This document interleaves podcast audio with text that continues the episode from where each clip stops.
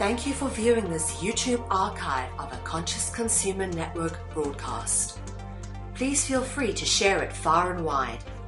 Check out our weekly broadcast guide for weekly updates on scheduled broadcasts.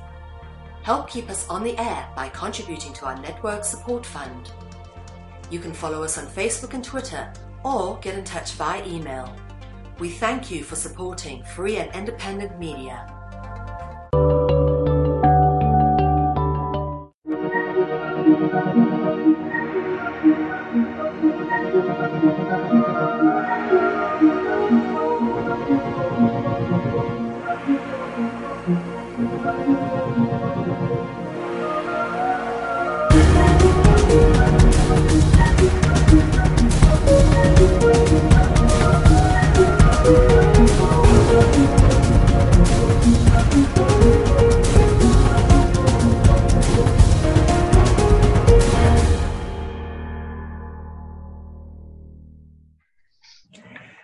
Bonjour à tous et bienvenue donc sur- pour ce premier épisode de la saison 3, tant attendu, hein, tellement on a eu de messages, euh, n'est-ce pas Sandra? Comment vas-tu? Ouais, bah écoute, très bien, très très bien. Bon, il y a eu un petit peu d'attente où effectivement, on... Ah ben on était occupés, enfin surtout toi, hein, avec euh, hein, Monsieur Euh, Sangara. Oui, oui, oui, j'étais euh, un petit peu pris. Bon, avec le lancement, on était, enfin, j'ai été surtout surpris euh, de, de l'écho positif. euh, donc, je vous remercie, je vous remercie tous, hein, tous ceux qui avaient eu le temps de, de, de vous procurer, de le lire, ceux qui le feront bientôt. Euh, voilà, ouais, effectivement, ça nous a pris beaucoup de temps. Ça m'a pris beaucoup de temps, mais euh, c'était que du bonheur. Mais c'est encore plus de bonheur de vous retrouver aujourd'hui. Ah oui, c'est sûr que bon, on avait on avait hâte de reprendre. Hein, c'est vrai que on avait besoin de repos, on se le cache pas. Euh, toi, tu avais besoin d'occuper la promo. C'est vrai qu'on on a travaillé là-dessus. Euh, moi, j'ai bon, j'ai pu euh, me concentrer sur euh, sur d'autres choses aussi, mais c'est vrai qu'on avait hâte de vous retrouver parce que voilà, hein, c'est on adore faire ça et puis justement, on est là aussi pour euh, euh, divulguer et, et dévoiler les secrets du monde, n'est-ce pas, n'est-ce pas, Sangara? Eh oui, parce que le monde est plein de mystères et euh, plein de rebondissements et surtout euh, euh, pour pouvoir bien euh, y vivre, il faut bien le comprendre. Exactement, tout à fait. Alors vous voyez, euh, nouveau décor, hein, que ce soit pour Sangara ou moi. Alors Sangara est plus parti dans la cave. Hein, Ouais, ouais, je, Ouais, je dis pas, mais je suis Où quelque part. là, Sangara? Est-ce que tu es euh, dans une tour euh, cachée? Je suis, je dans suis les quelque part, Je suis- quelque. Quelque part euh, euh, entre l'Afghanistan et la Corrèze. voilà, c'est ça. Bon, euh, donc, Mais, euh, je ouais, ouais. Ah ouais, ouais, mais c'est vrai, c'est sympa, c'est c'est c'est c'est rustique comme euh, comme. ouais, la peau- tu, tu, te, tu te rebaignes dans tes énergies Qatar, c'est ça hein? Exactement. Ah, les, les, tu, parce que toi, tu vis en plein pays Qatar, hein, on peut pas faire plus. C'est vrai que Toulouse, nous, on- on est très fortement influencé par le Qatar, n'est-ce pas? Mais toi, Ouais. Je suis bien là où je suis. hein, t'es bien. Hein là, là, là, je te, je te, je te sens bien. Hein, voilà, donc, euh, donc voilà, donc le nouveau décor hein, de la saison 3. Cette saison 3 euh, qui va partir donc sur les chapeaux de roue, euh, n'est-ce pas? Bon, déjà, encore une fois, j'ai l'impression que chaque fois qu'on commence une saison, il se passe quelque chose. Ah, Ouais, bah, c'est- euh, hein, bizarre. Bon, là, il s'est passé des trucs, euh, hein, malheureusement. euh, voilà, bon, on va pas s'étendre, même si on va un petit peu en parler aujourd'hui, hein, n'est-ce pas? Euh, Effectivement. Euh, donc voilà. Donc euh, cette saison, alors dans cette saison, c'est vrai que les deux premières saisons suivaient un ordre chronologique. C'est vrai qu'on vous a amené des, des, euh, des prémices de la création de ce monde jusqu'à jusqu'à la genèse et de la genèse, on vous a amené jusqu'à, on va dire, pas l'ère moderne, mais on va dire l'ère post Jésus-Christ, hein, euh, tu vois, c'est qui est marqué sur les calendriers euh, après Jésus-Christ. Et c'est vrai qu'on on s'était laissé sur le Saint Graal, n'est-ce pas? Sur ce- cette lignée de sang royal qui serait venu, mais comme par hasard, hein, toujours en France. Bizarre la France, il se passe toujours des trucs un peu. Hein, euh, qui serait venu donc s'étendre euh, dans les royaumes de France et de Navarre, hein, comme on dit, euh, comme on dit souvent. Donc aujourd'hui, le sujet euh, que nous allons aborder, c'est euh, justement ces fameux chevaliers qui, a priori, étaient des gardiens du Saint Graal, n'est-ce pas? Après, je dis bien a priori.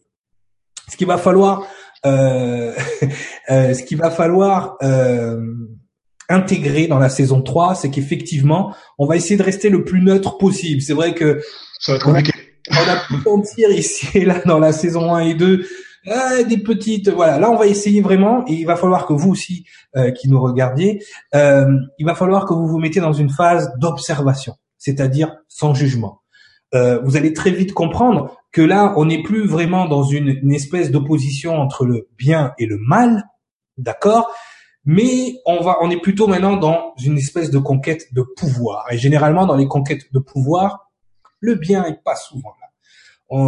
Vous allez comprendre au fil de la saison 3 que tout ce que vous voyez à l'extérieur de vous ressemble beaucoup plus à un combat du mal contre le mal dans un esprit euh, de pouvoir. Donc c'est vrai que les Templiers stigmatisent un petit peu cette euh, cette euh, cette euh, pseudo-dualité, on va dire. D'accord? C'est-à-dire qu'on n'est pas vraiment... Euh, alors, évidemment, chevalier, donc ça nous donne... Euh, hein, c'est chevalier vertueux quand même. Hein, chevalier, déjà la chevalerie, ça nous amène quelque chose de beau. Il y a aussi le côté religieux des Templiers, donc on, on va vous exposer. Mais c'est vrai, on ne sait pas trop avec les Templiers. Est-ce que c'était finalement, si on devrait parler, expliquer ça à des enfants, les enfants nous demanderaient, mais ils étaient gentils ou ils étaient méchants les Templiers D'accord? Donc effectivement, au jour d'aujourd'hui, on va essayer, euh, à notre niveau, on va essayer de vous expliquer, de vous, on va mener. Alors c'est vrai que les Templiers vont nous permettre de voyager vraiment dans ce qu'on va appeler la France ésotérique, c'est-à-dire la France. C'est là que vraiment les Templiers, je pense, sont une pierre très importante, angulaire de ce qu'on va appeler la France ésotérique, c'est-à-dire la France secrète de mystère et de secret euh, qui finalement n'en sont pas tellement, mais on va voir que au niveau universel, au niveau même énergétique, les Templiers ont découvert quelque chose. Donc, Sangara, toi qui es le gardien de l'histoire, le gardien de, l'histoire de France. Hein. Alors non, non, euh, on va pas, je sais pas, je pense pas de le gardien de, la vraie histoire, hein, parce qu'il y a il y a l'histoire racontée par ceux qui veulent bien la raconter, puis il y a l'histoire racontée par Sangara. Généralement, il y a quelques petites nuances que les autres ont oublié de nous donner, mais heureusement, on a Sangara. Alors Sangara, je t'en Alors déjà, faut, comment naissent ces Templiers? Qui sont ces chevaliers mystérieux et... Déjà, euh, justement, parce que là, contrairement à la fin de la saison 2, euh, on a fait quand même un bon entente, donc j'aimerais bien juste rétro-pédaler un petit peu. Oui, il y aura pas de chronologie hein, dans la saison 3. On va vraiment vous parler de choses. Là, on était dans un rapport chronologique. Là, on va aller plutôt, on va parler de choses, de sujets. Des fois, on risque de repartir au temps de la saison 2 et tout ça. Mais c'est vrai que là, il y aura pas vraiment de chronologie. Hein. Bon. D'accord. Vous faire le travail de connexion. Donc, Sangara, je te laisse. Je, je, je, vais juste d'abord vous remettre dans le dans le cadre, dans le contexte historique. Euh, quand vous allez laissé donc sur euh, sur le Saint Graal, euh, on a fait déjà un bon puisqu'on est déjà dans l'époque euh, moyenâgeuse. Euh, il y a tout un cheminement qui s'est qui s'est qui s'est déroulé entre la, la, ah, la crucifixion de Christ et donc mmh. arriver au, au Saint Graal et du coup aujourd'hui aux Templiers. on était à l'époque sur la domination romaine, d'accord? Donc Bien sûr, une domination, c'est pas éternel. Euh, donc, à un moment, il, il fut un temps où le, dû au, au lutte interne, l'Empire romain, on va dire, c'est un petit peu rétréci, laissant venir un nouveau, un nouveau mouvement et une nouvelle religion. Un nouvel ordre mondial. Un nouvel ordre mondial. Cette nouvelle religion, c'est l'islam. C'est l'islam donc qui, qui naît dans la péninsule arabique et qui s'est développé tout, tout, autour du, euh, du Moyen-Orient pour récupérer au final ce qu'on ce qu'on appelle aujourd'hui euh, la Terre sainte, euh, mais qui est, qui est sainte pour beaucoup de, beaucoup de personnes. Donc, on est à, à cette époque-là. Donc, l'Empire romain s'est retrouvé, s'est recroquevillé autour de, de, son sanctuaire, hein, qui, est, qui est Rome. On ne parlait pas encore du Vatican, donc Rome, et de tous ses vassaux. Donc, on a euh, l'empereur d'Espagne, le roi d'Angleterre, l'empereur euh, germanique, je crois. Bon, excusez-moi si je me trompe. Bon, bon bref, on a tous ces, euh, tout ce qu'on peut appeler aujourd'hui l'Union européenne. D'accord? Tous ces gens-là, ils ont qu'un seul but, c'est, en apparence en tout cas, faire le pèlerinage vers le sanctuaire, vers la terre, la terre sainte. Ce pèlerinage-là, le problème, c'est ben, il n'est pas très sûr, hein, parce que bon, entre toutes les, les tribus de barbares euh, et euh, les, les, nouveaux donc résidents, on va dire, de cette région, ça se passe pas super bien. Donc à partir de là, voilà. Hein, disons que quand tu vas aller en pèlerinage, c'est chaud pour tes miches. Hein c'est en gros, c'est ça je dirais même pour, je dirais même pour tes bourses. pour tes, oui, oui, oui. pour tes bourses. On s'est compris. Des bourses au sens de l'argent du terme, hein, parce que voilà. voilà. Donc, on se retrouve euh, donc aux alentours euh, des années euh, du premier millénaire, on a 1119, où un seigneur euh, champenois nommé Hugues de Payne décide, en fait, décrète, au vu de la demande et aussi au vu... Euh, tu l'as fait la Toulouse de Payne. De Payne. De Payne. Bah, de Payne.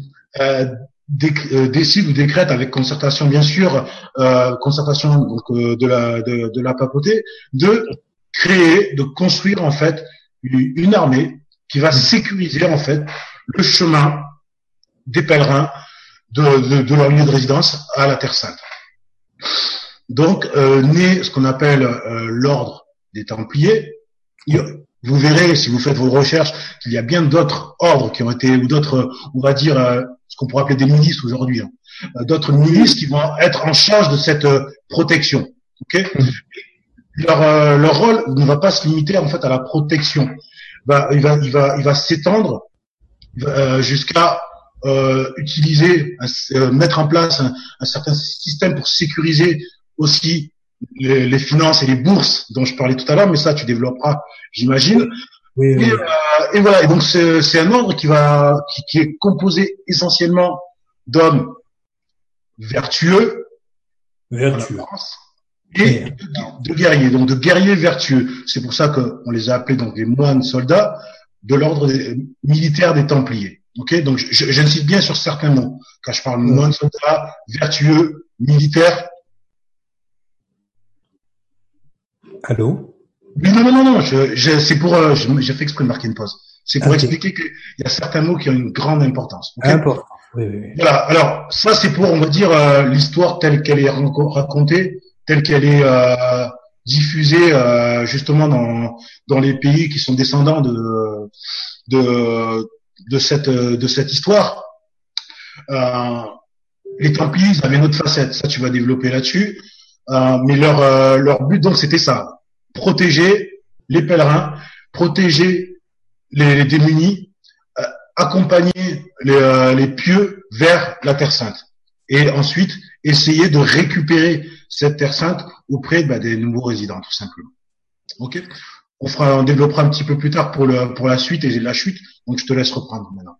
Non, non, c'est surtout comment tu l'as, tu, tu l'as très bien noté. Donc, euh, l'ordre des Templiers est créé euh, justement pour escorter hein, les gens qui vont donc soit en pèlerinage, soit mener euh, des choses sur la Terre Sainte.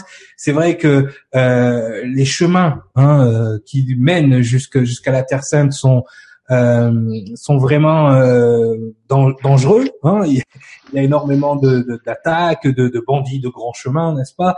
Et donc euh, effectivement, euh, la première euh, la première indication, enfin la, la, première fonction de ces chevaliers était d'escorter ben, les gens, les, les, les, nobles et même des fois les, les, les, bédouins, enfin les, les, les, les, pèlerins donc jusqu'en jusqu'en Terre Sainte. Et c'est vrai que à ce moment-là, on les appelle les chevaliers des pauvres.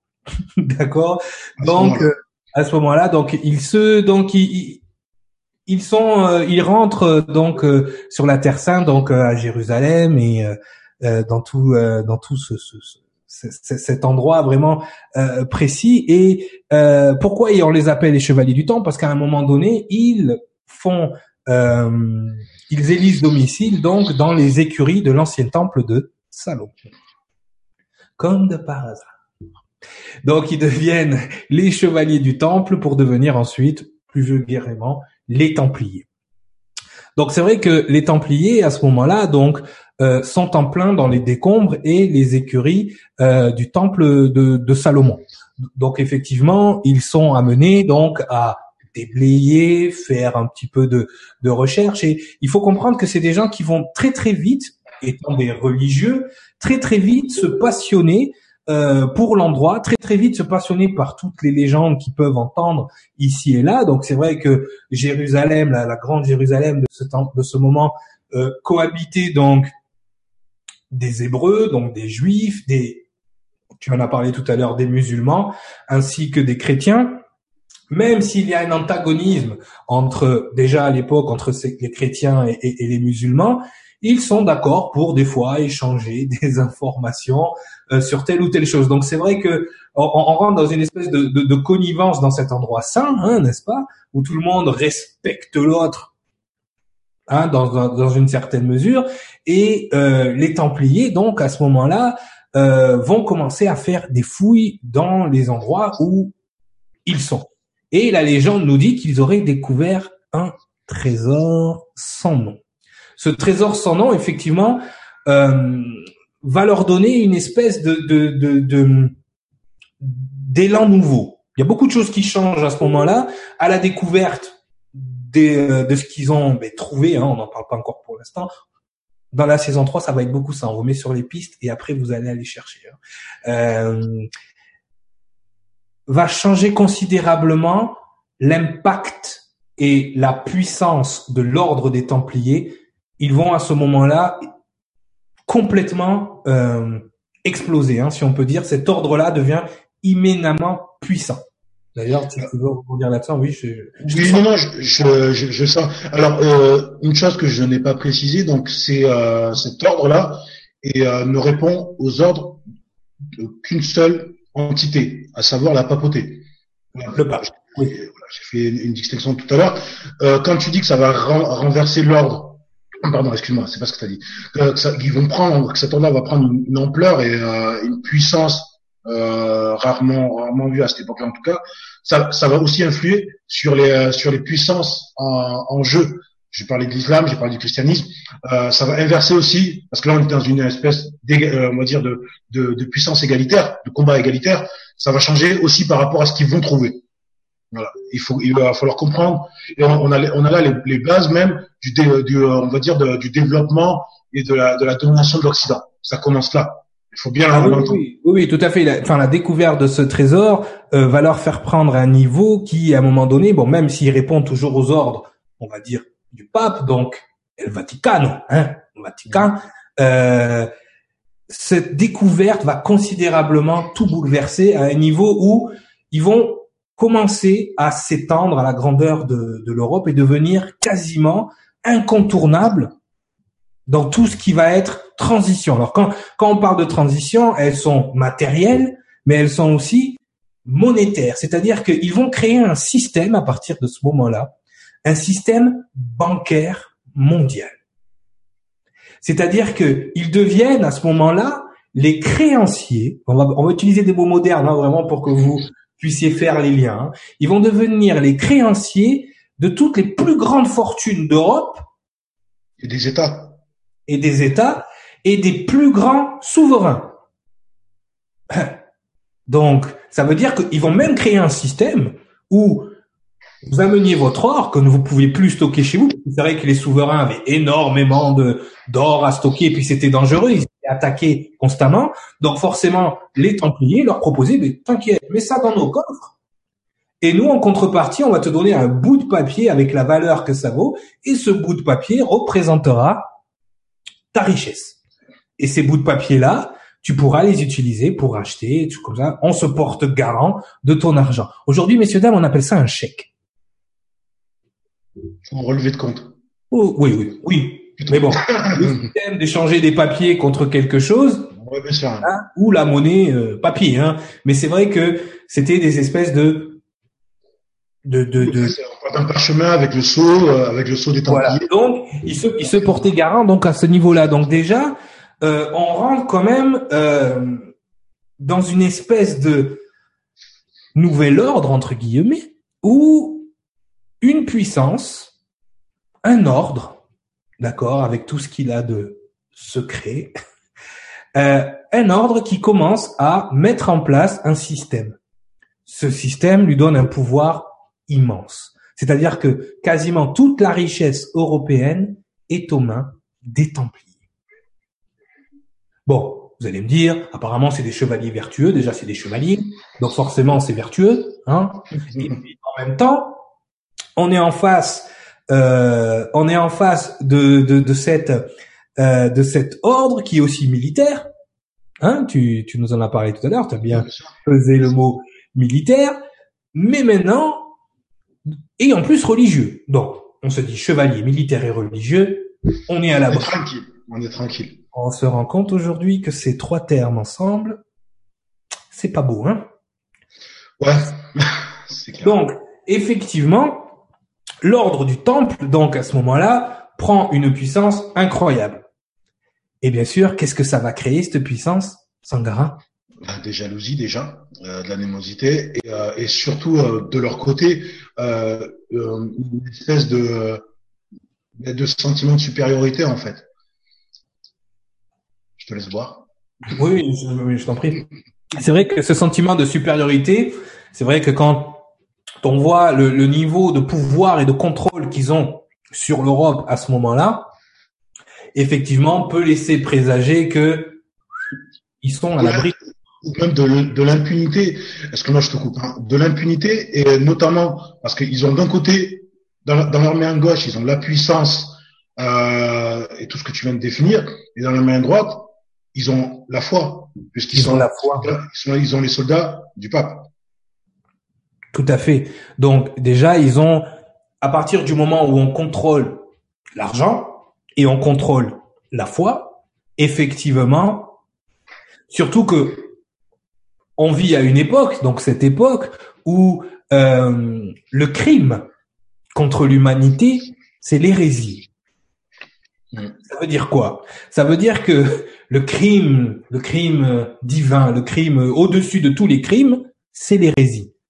L'Église a un pouvoir sur le peuple qui va au-delà, d'accord, de certaines choses. C'est-à-dire que euh, vous alliez voler du pain ou quelque chose comme ça, c'est pas grave. Mais par contre, blasphème, bûcher. Ah, donc déjà, on est dans un cadre de contrôle, donc euh, de la spiritualité, qui commence à devenir, on va dire, dangereux. Donc c'est vrai que les hérétiques euh, étaient directement punis. Et les Templiers avaient cette tâche aussi. On va pas se cacher. N'est-ce pas? Euh, voilà.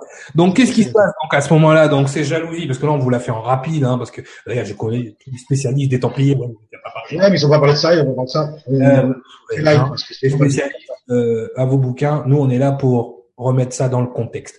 Donc, euh, donc Sangara, qu'est-ce qui se passe? Donc, qu'est-ce que cette jalousie euh, provoque et surtout chez les rois de France Ben, justement, euh, j'allais venir sur. le- Tu as parlé tout à l'heure donc euh, des, des rois qui allaient euh, donc stocker leurs richesses euh, Ouais. chez les Templiers. Le problème, c'est que quand les rois, eh ben, ils avaient, ils étaient en galère. euh, Excusez-moi du terme. On va parler. On a dit, on parlait. euh, Oui, on parle moderne. voilà, euh, si- Ils étaient en difficulté financière.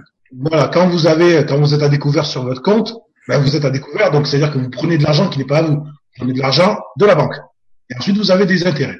Le problème, c'est que c'est ce qu'on retrouve aujourd'hui quand les- les- le pays est endetté. On- je parle de la France, mais je peux parler de 80% des pays du monde. Quand ils sont endettés, ils sont endettés auprès d'organismes. C'était le même cas pour le Royaume de France. Le Royaume de France, la couronne, pardon, était endettée auprès des Templiers. Et le problème, c'est que quand tu es endetté auprès des Templiers, comment tu fais? Tu vas pas leur dire oui, ben écoutez, euh, voilà, je suis un petit peu pour ce mois-ci. Non, une solution. Voilà, trouver une solution parce qu'en général, quand il y a des, des problèmes économiques et c'est on le reverra tout au long du XXe siècle, la solution c'est faire la guerre. Sauf que tu peux pas faire la guerre à, à des soldats du pape puisque tu es toi-même assujetti à à l'Église romaine. à l'Église romaine. Donc, et surtout que ils ont une immunité puisqu'ils sont protégés par le Vatican. Donc il faut d'abord désarçonner le pape en, En place. en place, trouver euh, le guignol de service, l'envoyer. Je, je vous la fais light, hein, je vous la fais très light, mais en fait, On l'a fait rapide. En gros, déjà, il y a un pape qui se fait enlever, un autre qui se fait qui se fait tuer, et et il y a un pape qui est mis en place à ce moment-là, qui est Clément V. qui est mis en place à. Vas-y, dis-le, Avignon. C'est ça que tu voulais dire? Non, non, il est il est mis en place par le roi de France, Oui, par par- influences du roi de l'époque, le Bel. Exact. Ça, Du non, coup- mais je te laisse, c'est ta partie, ça, je veux pas. Oui, non, non, mais il n'y a pas de problème. Donc, du coup, euh, donc, parce qu'on vit effectivement à cette époque-là, euh, le, donc le roi, le roi de France qui, qui a endetté jusqu'au cou, c'est Philippe le Bel. Donc, il lui fallait un stratagème pour pouvoir en fait s'attaquer aux Templiers sans euh, se mettre à dos en fait la papauté. C'est pour ça qu'effectivement, quand tu dis et à faire le nécessaire pour euh, changer la tête de la papauté, euh, donc mettre en place un pape qu'il va euh, mettre en place également en Royaume de France, donc à Avignon, si je ne me trompe pas. C'est ça? Oui, oui, c'est ça. Oui. Vous corrigerez si je me trompe. Et du coup, il se retrouve avec les mains, les mains libres en fait, déliées pour mettre en place son opération de, de sabotage, de déstabilisation de l'ordre des Templiers. De l'ordre des Temples. Oui, parce qu'effectivement, à ce moment-là, euh, bénéficiant d'une protection sans faille, d'accord, de tous les papes en, en fonction, la, la technique en fait hein, de, de Philippe le Bel à ce moment-là. Donc là, il faut que on a fait un petit bond dans le temps de 200 ans. Hein, le, le, la création de l'ordre des Templiers est en 1118. Là, on est en 1300, on est en 1300, 1307. 1307. Donc là, on fait on fait un bond en 1307 justement pour on vous fait l'histoire rapide des Templiers de leur euh, création jusqu'à euh, leur euh, déchéance, hein, n'est-ce pas? Mm-hmm. Donc effectivement, donc le le, le, le, roi de l'époque, ben, la Joufide en fait, il il met en place un pape qui a fait un, un pape d'opérette, on peut le dire. Oui, oui, oui, un pape d'opérette, mais qui, d'après certaines certains certains rouleaux ou certaines choses qui ont été retrouvées euh, au moment de la déchéance des Templiers, aurait quand même absous les Templiers de leur soi-disant péché blasphème, mais ça n'a pas empêché les Templiers, on, en parlera un peu plus tard, euh, d'être détruits complètement. Voilà. Alors, à cette période-là, euh, parce que bon, est, on vous parle du pape, du pape, du pape, mais il a quand même un dirigeant. Il a quand même, on va dire, un grand, appelle ça, un grand maître. Ordre, grand maître, ça vous fait peut-être penser à une autre organisation, on y reviendra. Donc le, grand maître euh, de l'époque des Templiers de, l'époque, donc euh, qui s'appelait Jacques de Molay, qui a été élu en 1293, si ma mémoire est bonne.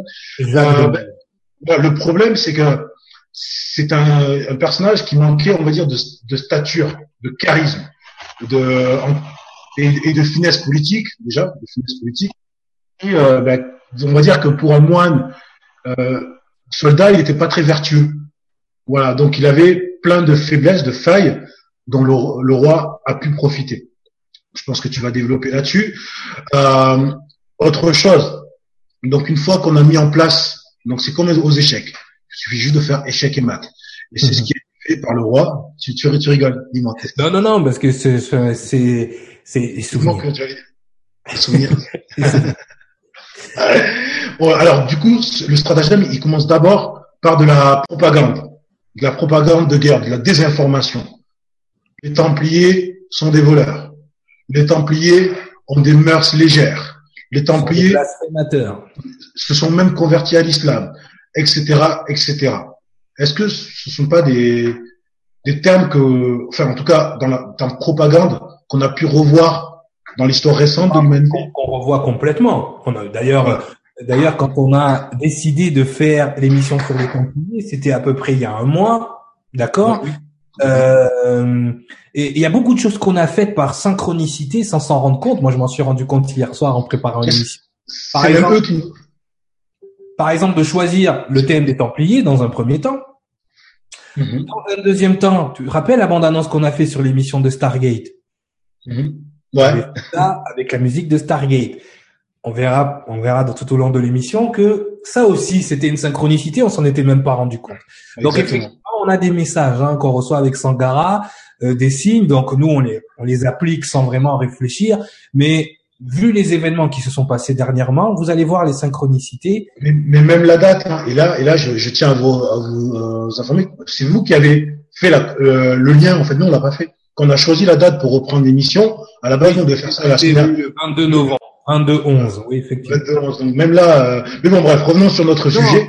mais vous allez voir qu'il y a quand même un côté mystique qui se rattache à ces Templiers et toutes les synchronicités, qu'elles soient numérologiques ou événementielles, qui se sont passées dernièrement, nous rattachent quand même à ces Templiers, à, à tout ça. Donc c'est vrai que tout est mis en place et une nuit. Euh, la nuit, donc, euh, je pense que c'est entre le, le, le, 11 et le 12 euh, octobre, même si c'est le 13 octobre que les Templiers seront euh, seront brûlés. une nuit, donc, Philippe le Bel avait déjà donné l'injonction depuis un mois à tous les sénéchaux et à tous les seigneurs de France et de Navarre de capturer les chevaliers du Temple et d'entourer, de, de, de, complètement séquestrer et, et voire même récupérer tout ce qui avait un attrait au chevalier du temple partout en France. D'accord? Donc effectivement, il y a une vaste opération, hein, une vaste euh, rafle, on peut l'appeler rafle, hein, c'est comme ça.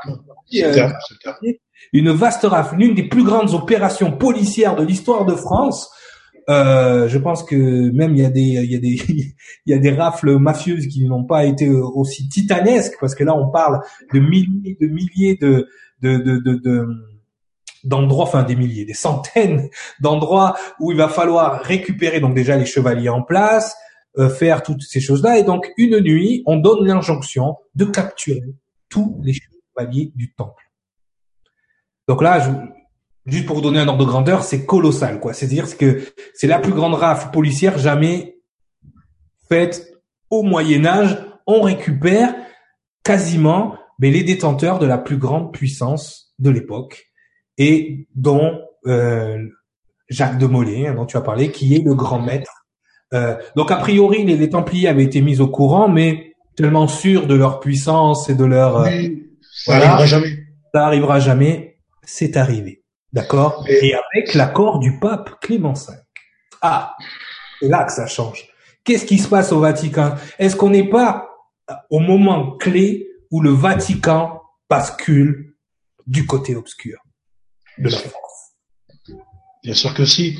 Euh, il faut savoir que, donc, le, comme on l'a, précisé, le roi de France était endetté. Bon, il avait une autre aussi, une petite idée, c'était de se dire, bon, quand même, les Templiers, bah, ils ont plein les fouilles, plein les poches, excusez-moi du terme. Euh, ça serait pas mal de pouvoir récupérer un petit peu pour ramener au trésor royal ou pour mettre dans la poche. Sauf que le pape a dit, attends, hop, hop, hop, ce sont mes... Euh, ah, le pape, Ouais, voilà. ce sont des soldats, ce sont euh, donc euh, c'est donc ma richesse qu'ils ont conservé. Donc, si tu veux que je te donne mon accord, il va falloir qu'on partage, mon ami. Donc voilà, c'est ce qui s'est passé aussi. On est d'accord. Donc euh, après, effectivement, là, moi, je suis dans la partie historique. Il y a une, autre euh, forme de partage une, autre, forme de pacte qui a été euh, scellé à ce moment-là pour mettre un terme, on va dire, à l'existence des Templiers. Donc là, en, gros, si j'ai bien compris, hein, c'est parce que pour qu'on reste dans le contexte, la royauté, hein, la, hein, la royauté de France, par ce biais, récupère le système monétaire aussi. Puisque effectivement, à ce moment-là, c'est les Templiers qui bénéficient de ça. Donc, la nuit, donc, donc les Templiers sont récupérés, ils sont torturés. On va essayer de pas faire de justement de, on va pas essayer de prendre parti, hein, parce qu'on est pro-templier. pas du tout. Mais on remet les choses dans leur contexte. Ils sont torturés et de là on leur fait cracher des aveux, donc d'hérésie. Certains templiers vont même jusqu'à euh, vont même jusqu'à comment dire avouer avoir marché sur la croix du Christ, avoir vénéré Satan, avoir vénéré Lucifer, avoir donc craché sur l'Église, en gros, et tous ces aveux donc sont sont notés, sont répertoriés, et là c'est la grande victoire de Philippe le Bel. Non seulement je les ai arrêtés sous une espèce de mascarade, mais c'est, excusez-moi ce terme, mais en plus c'est con, ils avouent des trucs sous la torture, dont Jacques de Molay lui-même. Exact. Exact. Bon, il sera pas, il sera pas brûlé. Euh, lui, il sera quand même conservé en geôle pendant un petit moment, hein, puisque petit moment. Il, sera, brûlé euh, environ sept ans plus tard. C'était en mars 1314, euh, avec un autre un autre haut fonctionnaire, haut dignitaire de, des Templiers. Mais il faut savoir que sous la torture, on avoue à peu près tout et n'importe quoi. Voilà, la vérité, la vérité dire, ah, ils ont avoué euh, qu'ils ont euh, qu'ils ont euh, prié mhm. Lucifer et Satan. donc non, on remet vraiment les choses de façon neutre. On, vous dit aussi que c'était sous l'effet de la torture. Et sous la torture, on peut avouer n'importe quoi. D'accord? Surtout pour que la torture s'arrête. Donc effectivement, je pense qu'ils sont pas blancs comme neige, loin de là. Je pense que cette puissance leur monte à la tête. Je pense que ce qu'ils ont trouvé dans les catacombes du Moyen-Orient, donc à Jérusalem, les a profondément changés spirituellement et socialement, leur statut a changé, mais leur spiritualité aussi a beaucoup changé à ce moment-là. Je pense que ce qu'ils découvrent là, donc certains nous disent qu'ils ont découvert le Saint Graal, d'autres qu'ils ont découvert l'Arche d'Alliance, hein, toutes les choses dont on vous a parlé euh, dans la saison 2. Ils auraient découvert un moyen de communiquer avec Dieu, ils auraient découvert un moyen de voyager euh, de façon non conventionnelle. Euh, ils auraient découvert énormément de choses qui les a guidés même à créer ce système bancaire, ce système. Ils auraient été en contact avec quelque chose qui les aurait guidés dans là-dedans. Donc c'est vrai que à partir du moment où ces chevaliers partent vers l'Orient, ces chevaliers, donc tu l'as dit hein, tout à l'heure, hein, des moines euh, militaires, hein, on peut le dire comme ça, euh, des religieux militaires. Tiens, c'est ça fait pas penser à quelque chose? Bon bah euh, non parce que non non là on est bien à, à, indexer certaines religions, mais on oublie que nous on a fait pareil voire pire. Hein, donc juste comme ça. Bon, bref. Quand, quand, quand, quand, tu dis nous, tu parles de qui? Hein? Quand tu dis nous, tu parles de qui? Ah, je parle de l'histoire de France enfin, en tant que Français, quoi. Je veux dire, euh, voilà, on va pas se dédouaner, on est né ici. Notre histoire, même énergétique, est reliée à la France. Donc non, on est Français. Hein, ok, on va pas. Mais c'est vrai que les Français. Parfaitement, monsieur.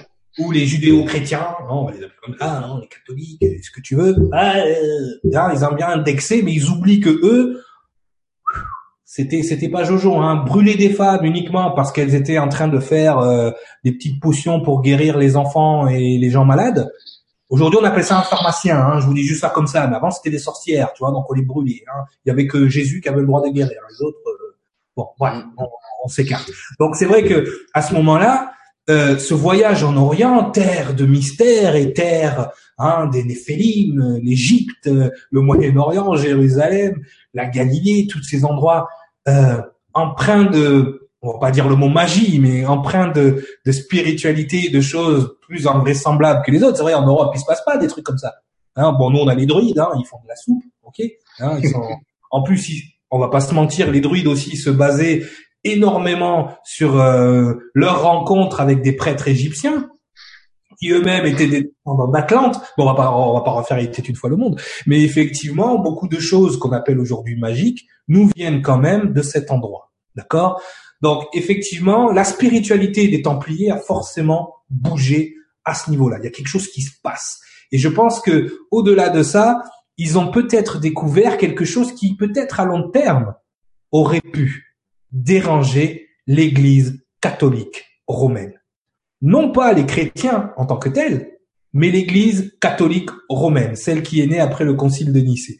D'accord? Donc on fera peut-être une émission sur le Concile de Nicée aussi pour rentrer. Il faudra, il faudra. Pour, rentrer, pour rentrer en détail justement, pour savoir comment Rome, donc ce qui deviendra le Vatican plus tard, récupère la chrétienté pour en faire une religion, on va dire parallèle, parce que la religion catholique, on peut c'est pas pour rien qu'il y a eu des protestants, hein, c'est pas pour rien que même nous ici dans notre dans notre dans notre terre euh, dans notre terre on a eu ce qu'on appelle les les cathares, d'accord, qui n'étaient pas du tout d'accord avec l'Église catholique. Hein, ils ont été traités d'hérétiques pendant euh, pendant des années. Ce n'est pas pour rien que sur la croix cathare, vous avez les douze signes, les douze boules, les douze les douze archanges. Ça aussi, on pourra faire des rapports euh, plus tard. Mais les Templiers découvrent quelque chose d'extraordinaire. Et c'est pour ça que tout à l'heure je vous disais, on rentre peut-être dans le début de la France mystique, la France ésotérique, hein, même si on avait ces druides, ces runes et toutes ces toutes ces choses-là, on va rentrer dans quelque chose de, de, de différent. Et, et, et, pour ce faire, il, il n'y a qu'à suivre en fait toutes les œuvres qui ont été euh, créées au temps des Templiers ou inspirées par les Templiers, n'est-ce pas, Sangara? Est-ce que tu connais toi justement des, des endroits euh, en Europe, en France euh, oui, euh, alors des, des, des, endroits, moi je ne peux pas m'étaler parce qu'on on, on, enfin, en tout cas on en oubliera de toute façon. Euh, mais, maintenant, qui sont Maintenant, on a des réminiscences effectivement de, de la présence euh, ici d'un secret, ici d'un trésor, des Templiers, etc. Euh, Aujourd'hui, je pense que le, ce que tu vas développer après, et l'essentiel, c'est de, de comprendre à quel point cette, euh, cette démarche du roi de France et du pape de, de, de l'époque aura permis de récupérer, au-delà de tout ce qui est tangible, on va dire, mais c'est ce, comme tu le disais tout à l'heure, c'est ce savoir. Et ce savoir qui va être diffusé dans tous les pays affiliés à, à cette époque-là à la papauté, tous ces pays-là qui sont de toute façon liés les uns aux autres, tous ces pays-là qu'on appelle l'Union européenne aujourd'hui, mais qu'on appelait, on va dire, les terres, euh, comment, comment, on pourrait dire, comment je peux dire ce terme-là sans, sans choquer personne. L'Occident, voilà, on va dire comme ça, l'Occident. L'Occident. Donc voilà, donc l'Occident, à partir de ce moment-là, de cette, de cette démarche-là, va prendre une ampleur et va prendre le, on va dire, les rênes de ce monde.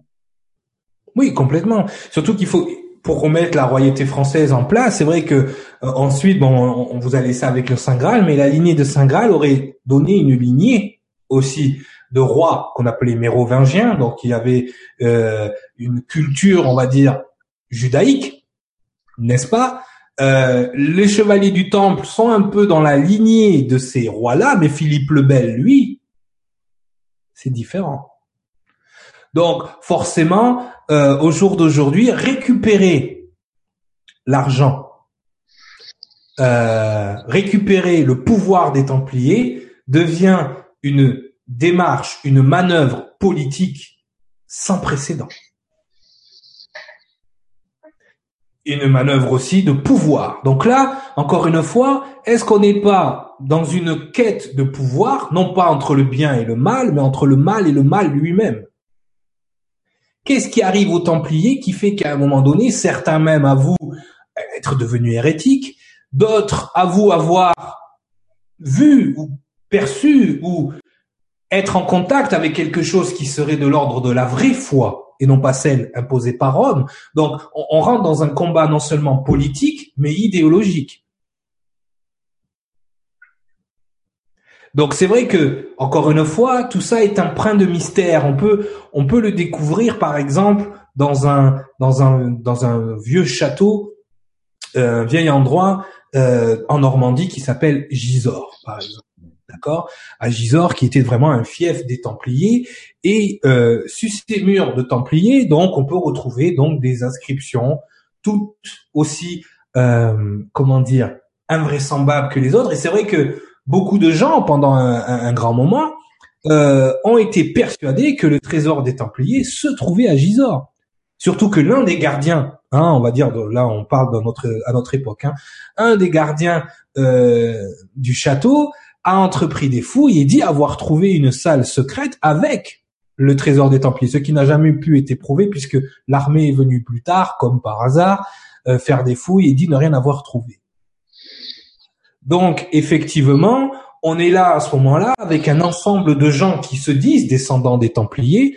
Euh, je pense par exemple aux, gens du prieuré de Sion, hein, que vous avez pu tous entendre, euh, dont vous avez tous entendu parler au niveau, euh, au niveau de, de, de, livres ou de films comme le Da Vinci Code ou d'autres d'autres heures. Alors c'est vrai que il y a une association née en 67, il me semble, ou en 57, qui s'appelle le prieuré de Sion.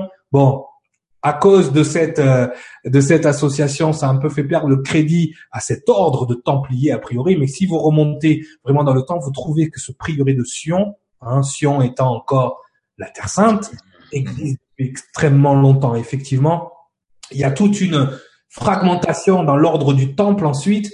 Euh, alors le prieuré de Sion a priori protéger le féminin sacré, protéger la lignée euh, de Marie-Madeleine, mais en même temps, ils avaient des coutumes, des mœurs un peu, un peu bizarres. Enfin, là-dedans, si vous commencez à faire des recherches, vous allez voir. Rien n'est tout blanc, rien n'est tout noir. D'accord on, est vraiment dans une, dans ce qu'on appelle aujourd'hui une zone grise, mais hum. c'est là aussi que se joue la politique du monde, la géopolitique. On est toujours dans une zone grise. Il n'y a pas les gentils d'un côté, les méchants de l'autre. On fera le rapport euh, un, petit peu plus tard. Tu parlais par exemple du prieuré de Sion et de, on va dire, de tout ce qui est, en fait, beaucoup de, de personnes, beaucoup de gros, groupements de personnes, beaucoup d'associations, beaucoup de oui, de gens maintenant perpétuent un peu le. non, c'est pas ça que je veux dire. Ce que je veux dire, c'est que on va prendre un mot, mm-hmm. non, on va l'utiliser en disant voilà, nous sommes ça.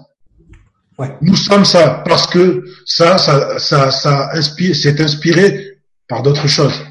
Quand on bon, thématique euh, sur laquelle on reviendra. On parlera des Illuminati, par exemple. Mais il y a les Illuminati et il y a les Illuminés de Bavière qui sont autre chose, par exemple. Ah oui, oui, tout à fait, tout à fait. Mais, en France, l'idéologie luciférienne franc-maçonnique, tout ça, oui, bien évidemment, tout ça peut être rattaché à un certain niveau. Euh, et encore une fois, dans ces loges ou dans ces ordres, rien n'est tout blanc, rien n'est tout noir.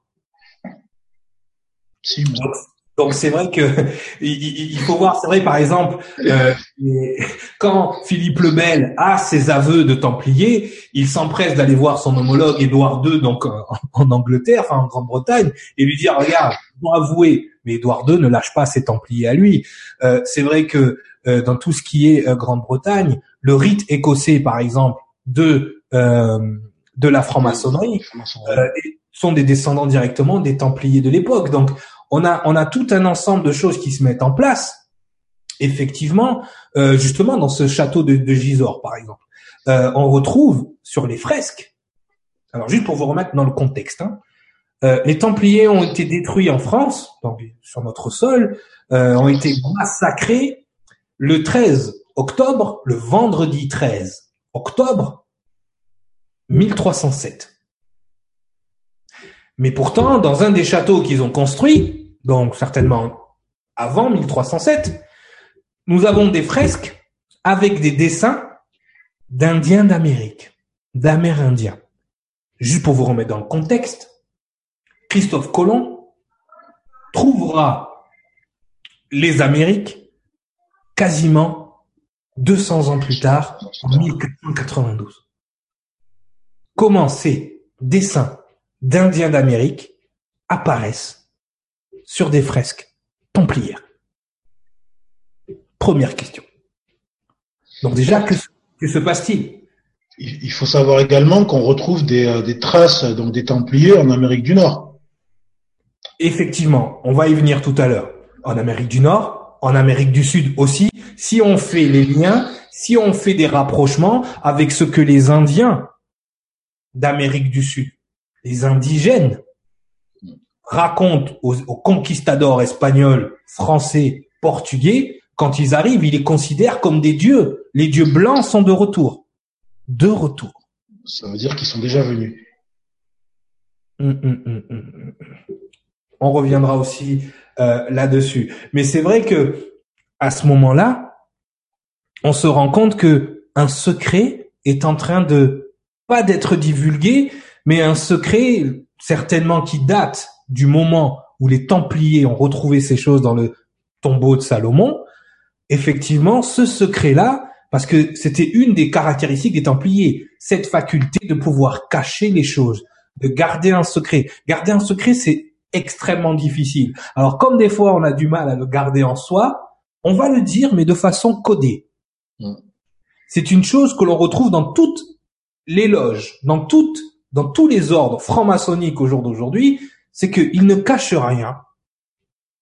Tout, est, à votre vue, mais c'est tellement codé, vous n'avez tellement pas idée de comment décoder ces choses-là que vous ne voyez rien. Et effectivement, et ça a toujours été rattaché à Gisors, euh, on retrouve donc ce fameux bon, cette fameuse stèle donc d'Amérindiens, mais que se passe-t-il à ce moment-là? Pour comprendre ce qui se passe, on doit aller faire un petit voyage du côté de Surborough, qui est une ville donc euh, en Grande-Bretagne où on peut retrouver un monument. Et euh, dans ce, sur ce monument, donc qui appartient à un, un riche euh, britannique qui s'appelle Sanson, d'accord, bon, on va pas s'étendre sur lui, apparaît un tableau, d'accord, sur cette sur cette fresque, la reproduction d'un tableau d'un peintre français franc-maçonnique, hein, n'est-ce pas, euh, qui s'appelle Poussin. Il a un joli nom, Poussin, hein, d'accord ce, ce tableau s'appelle les bergers d'Arcadie. Donc là, je vais vous mettre le tableau à l'écran pour que vous, vous le reconnaissiez. Les bergers d'Arcadie. Donc on va regarder qu'est-ce qu'on voit sur ce tableau et qui apparaît donc sur cette fresque de Sorborough. Ah oui, là, on va rentrer dans le décodage. C'est là que ça devient. Tout le côté historique, là, on y va. Donc, vous me dites si vous voyez Sangara, est-ce que tu vois le tableau? Euh, Je te dis ça. Yes, je le vois, c'est bon. Ok, donc ce tableau-là est très connu. D'ailleurs, il est, il est au Louvre. Hein. Les, les, euh, les, les bergers d'Arcadie. Donc déjà, il faut comprendre ce qu'est l'Arcadie. Arcadie, donc, ça serait cette espèce de d'endroit paradisiaque, de paradis sur terre, hein, vraiment dans dans la culture, voilà, Arcadie. Et là, vous voyez donc, euh, euh, vous avez donc cette dame, vous avez un tombeau, hein, qui a priori représente le tombeau du Christ, et vous avez euh, ces trois bergers. Donc, on peut considérer que c'est Marie, le féminin sacré, encore une fois, hein, hein d'accord. Donc avec sa robe bleue. Et là, nous avons donc ces trois bergers, hein, on peut dire peut-être trois des apôtres. Hein, on va, et ils sont en train de montrer quelque chose. Donc là, on peut pas le voir parce que c'est trop pixelisé. Donc, je, il y a une inscription à cet endroit-là précis. D'accord, Sangara Ok, non, je je te suis. donc, qu'est-ce qui a marqué sur cette inscription? Il y a une inscription, donc en latin, là vous le voyez, tu as vu le changement? Mm-hmm. Et in Arcadia ego. Ah, qu'est-ce que ça veut dire, Cyril? Oui, d'accord, j'y viens. Et in Arcadia ego, d'accord, veut dire moi aussi, je vis en Arcadie. Ce qu'on ne voit pas là à l'écran, c'est que en dessous de la stèle, donc ça là, il faudrait avoir la stèle, je vous invite à la rechercher sur internet, il y a un code. Il y a huit lettres, d'accord, qui sont qui sont mises, donc qui ne veulent absolument rien dire au départ, d'accord, et ces huit lettres, sont entourés par deux lettres, D et M, ce qui deviendra plus tard le code DM, qui apparaît dans beaucoup de choses, dans des écrits de Nostradamus, dans des écrits de qu'on verra ailleurs. Donc le code DM, nous vous invitons à regarder. Euh, il y a tellement de reportages là-dessus, le code DM, le truc à décoder. Enfin, c'est un truc malade. Et tous les gens qui arrivent à décoder ces, ces huit lettres tombent sur un endroit dont tu parlais tout à l'heure. Nova Scotia qui est une province, euh, la Nouvelle-Écosse, au Canada, en Amérique du Nord. Et euh, en Amérique du Nord, il y a énormément de traces des Templiers, mais pas au niveau direct euh, comme on pourrait on pourrait le comme on pourrait le penser, mais au niveau d'un endroit où nous qu'on retrouve aussi au Nouveau-Brunswick. J'y ai vécu au Nouveau-Brunswick et je sais que les gens du Nouveau-Brunswick sont appelés les Acadiens. Donc, Arcadie, Acadie, avec l'accent québécois, le R, il peut être avalé. il peut être avalé aussi par les Amérindiens qui sont sur cette place. Les Amérindiens qu'on appelle des Micmacs. J'en ai connu, j'étais, je vivais justement à côté d'une réserve de Micmacs. Euh, quand je vivais euh, du côté de Bathurst, justement au, Nouveau-Brunswick. Et, et, justement, les Indiens Mi'kmaq ont, alors ça, je vais essayer de, de vous le retrouver. Donc, on, on va rester, euh, euh, ont cette culture, cette tradition orale, où justement, ils nous parlent souvent dans ces traditions orales de Dieu blanc qui serait arrivé dans un halo de lumière. Jusque là, tu me suis Je te suis totalement. Donc, dans ce halo de lumière seraient arrivés des dieux blancs. D'accord, qui les auraient donc aidés pour certaines choses, leur amener certaines technologies. Et quand on leur demande donc de, symboliser ces dieux, d'accord, je vais l'amener ici. Quand on leur demande de symboliser ces dieux blancs, voilà ce qu'ils décident une croix rouge sur un fond blanc. Hmm. Bon. ça ne vous rappelle rien, cette croix rouge sur un fond blanc? Tout à fait. Hmm. En sachant que Christophe Colomb, lui, il est arrivé qu'en 1492. Et que les Templiers n'existaient plus. Ou très peu. Pas sous ce nom-là. Et pas avec ces, ces armoiries-là. Bon, on revient là-dessus sur les bergers d'Arcadie. Donc déjà, qui sont ces dieux blancs avec ces, cette, cette croix rouge et cette trace, enfin cette croix rouge sur fond blanc, n'est-ce pas? On pourrait en serait. Qu'est-ce qu'ils ont trouvé les Templiers? Est-ce qu'ils auraient pas trouvé une espèce de, de, de, portail, de quelque chose qui leur permet de, de se balader? Enfin bref, je dis ça Je dis rien. Maintenant, on va faire un petit décodage.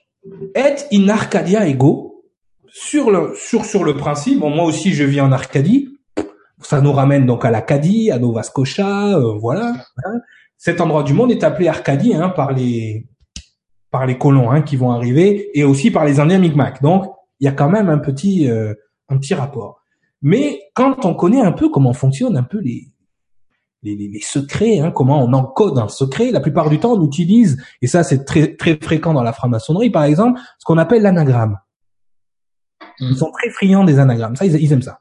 Hein. C'est comme ça qu'on cache. Il y a plein de façons de cacher un secret, hein, dans des cryptextes, là, comme dans Da Vinci Code, mais aussi dans jouer avec les lettres. Et et in Arcadia ego nous donne l'anagramme, toujours en latin, ite go arcana dei. Ite go arcana dei, qu'est-ce que ça nous dit en latin? Je cache les secrets de Dieu. Hmm. Qu'est-ce que ça t'inspire, Sangara? Waouh, ça fait. Euh, pour savoir que tu, on n'a pas eu le temps de, de discuter de, cette, euh, de ce développement-là, hein, et, euh, j'ai le même effet euh, en fait à l'instant que ceux- toutes les personnes qui nous regardent et qui vont nous regarder. Euh, Waouh, c'est. Euh, ben, si tu veux, c'est c'est le résultat de tout ce qu'on explique depuis depuis le début de l'émission en fait. Donc voilà, donc déjà, on on- on- si on décode ce code, hein, d'autres avant nous l'ont fait, là on fait genre, mais bon, voilà.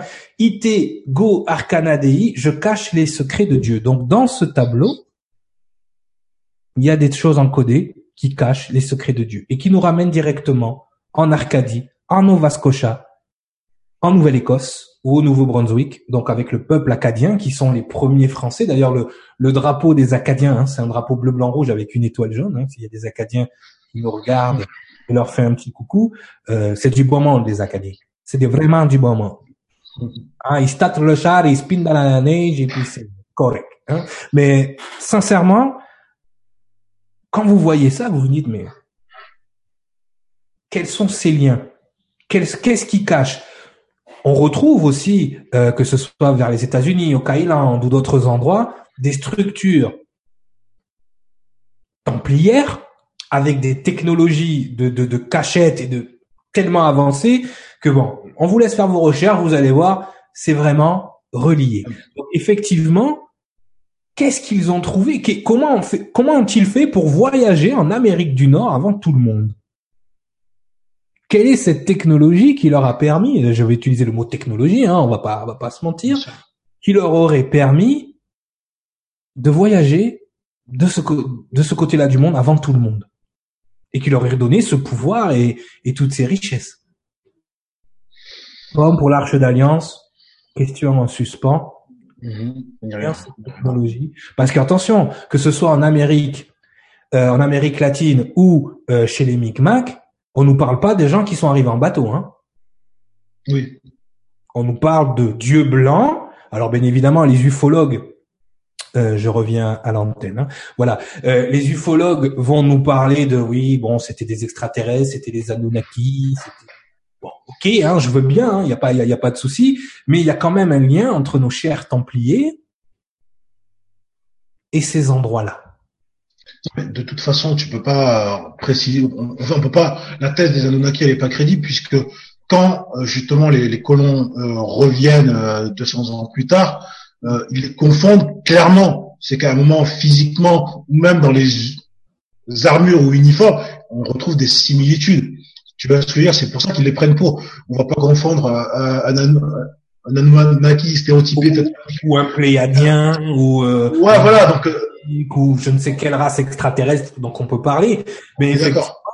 Ou des anges, hein, on peut. Hein. Et, et, et au-delà de ça, on a vu justement aussi des, des exemples où, où, où les premiers justement colons qui arrivaient étaient surpris de rencontrer des personnes qui comprenaient leur langage. Et, et que ce soit en Amérique du Nord ou en Amérique du Sud. Donc, l'Amérique du Nord, là, là, on s'est rapproché de Nova Scotia, de la Nouvelle-Écosse. Mais effectivement, et encore, Nouvelle-Écosse, ça nous ramène au rite écossais, ça nous ramène à la Roseline, ça nous ramène à tout le, au prieuré de Sion, ça nous ramène à énormément de choses. Et cette indication est in Arcadia ego. Vous pouvez la retrouver à Paris dans un monument érigé par François Mitterrand l'une des, des, grandes roses, hein, la rose, hein, hein, l'une des grandes roses de la franc-maçonnerie, vous le retrouvez sur au milieu de, de, de, de, de langage et de symboles francs-maçons, vous retrouvez cette et in Arcadia ego Poussin. Donc, ça voudrait dire, comme à l'instar de Léonard de Vinci ou des grands initiés, n'est-ce pas, de, de l'ordre du priori de Sion, de la franc-maçonnerie ou des, des nouveaux templiers, vous les appelez comme vous voulez, il y a un savoir qui est communiqué par les œuvres d'art. Et Poussin, donc on vous invite à aller regarder les œuvres de Poussin, nous en dit énormément. Bon, déjà, on a ça. Voir si je n'oublie rien avant, avant d'enchaîner sur le reste, hein, parce que eh, mine de rien, ça fait déjà, eh, ça fait déjà une heure hein, qu'on est là. oui, oui, ça va vite. Ah oui, mais là, on est dans le secret des Templiers. Ouais, donc euh, et on n'a pas encore tout fini. on n'a pas encore tout fait. Donc c'est vrai que on en revient à se dire bon, ok, il y a un grand secret, il y a quelque chose qui est caché, quelque chose qui, qui, qui dérange fortement l'Église catholique romaine, qui dérange les rois de France. On se rend compte que euh, les Templiers ont forcément trouvé quelque chose en Orient, hein, parce que même dans la franc-maçonnerie, on a deux écoles. On a le rite écossais, on a le Grand Orient, hein, le rite égyptien et un rite beaucoup plus rattaché donc effectivement aux, Templiers directement. Mais les deux viennent d'Orient. Hein. là, on parle de, il se passe quelque chose là-bas. Ils ont trouvé quelque chose là-bas. Hein. Et c'est bizarre que tout le conflit euh, mondial actuel trouve encore son essence là-bas. Que se passe-t-il dans ce coin du monde? Non mais surtout que, enfin là, justement, pour faire juste une petite parenthèse sur l'actualité, quand tu es en train de voir en fait euh, toutes les armées du monde, donc du, du, du fait de ce qui s'est passé euh, à Paris, toutes à Paris, ouais. toutes les armées du monde vont se retrouver là-bas, puisque là du coup on a on va dire euh, les États-Unis, la Russie, la France, etc. Toutes les armées du monde se retrouvent à cet endroit-là. Euh, je sais pas si vous avez lu l'Apocalypse de Daniel. Faites le rapport. Lisez-la. Comprenez ce qui se passe. Lisez la lettre de Pike, messieurs dames. Comprenez C'est la partie sur la troisième guerre mondiale de la lettre de Pike. Une lettre qui a été écrite en 1840, messieurs dames. On est en 2015. Et cette lettre de 1840 vous explique mot par mot ce qu'il se passe entre l'islam et les sionistes. Un terme qui n'apparaît pour nous que récemment, auquel on attache pas forcément à juste titre aux juifs, Hein le mot sioniste est rattaché, bien évidemment. Sion représente hein, la Terre Sainte, hein, on va pas, on va pas se leurrer, mais qui se rattache aussi aux Templiers, prieuré de Sion. Est-ce qu'on n'est pas dans un combat vieux de je sais pas combien de millénaires entre les Templiers de Sion et les musulmans? À vous de vous poser des questions. On vous fera un petit avant de se quitter tout à l'heure, on vous fera une petite démonstration par la numérologie. Mais effectivement, posez-vous les questions, messieurs, dames. D'accord? Ça, c'est important. La saison 3, elle va vous ramener, elle va vous faire les ponts entre l'époque et aujourd'hui.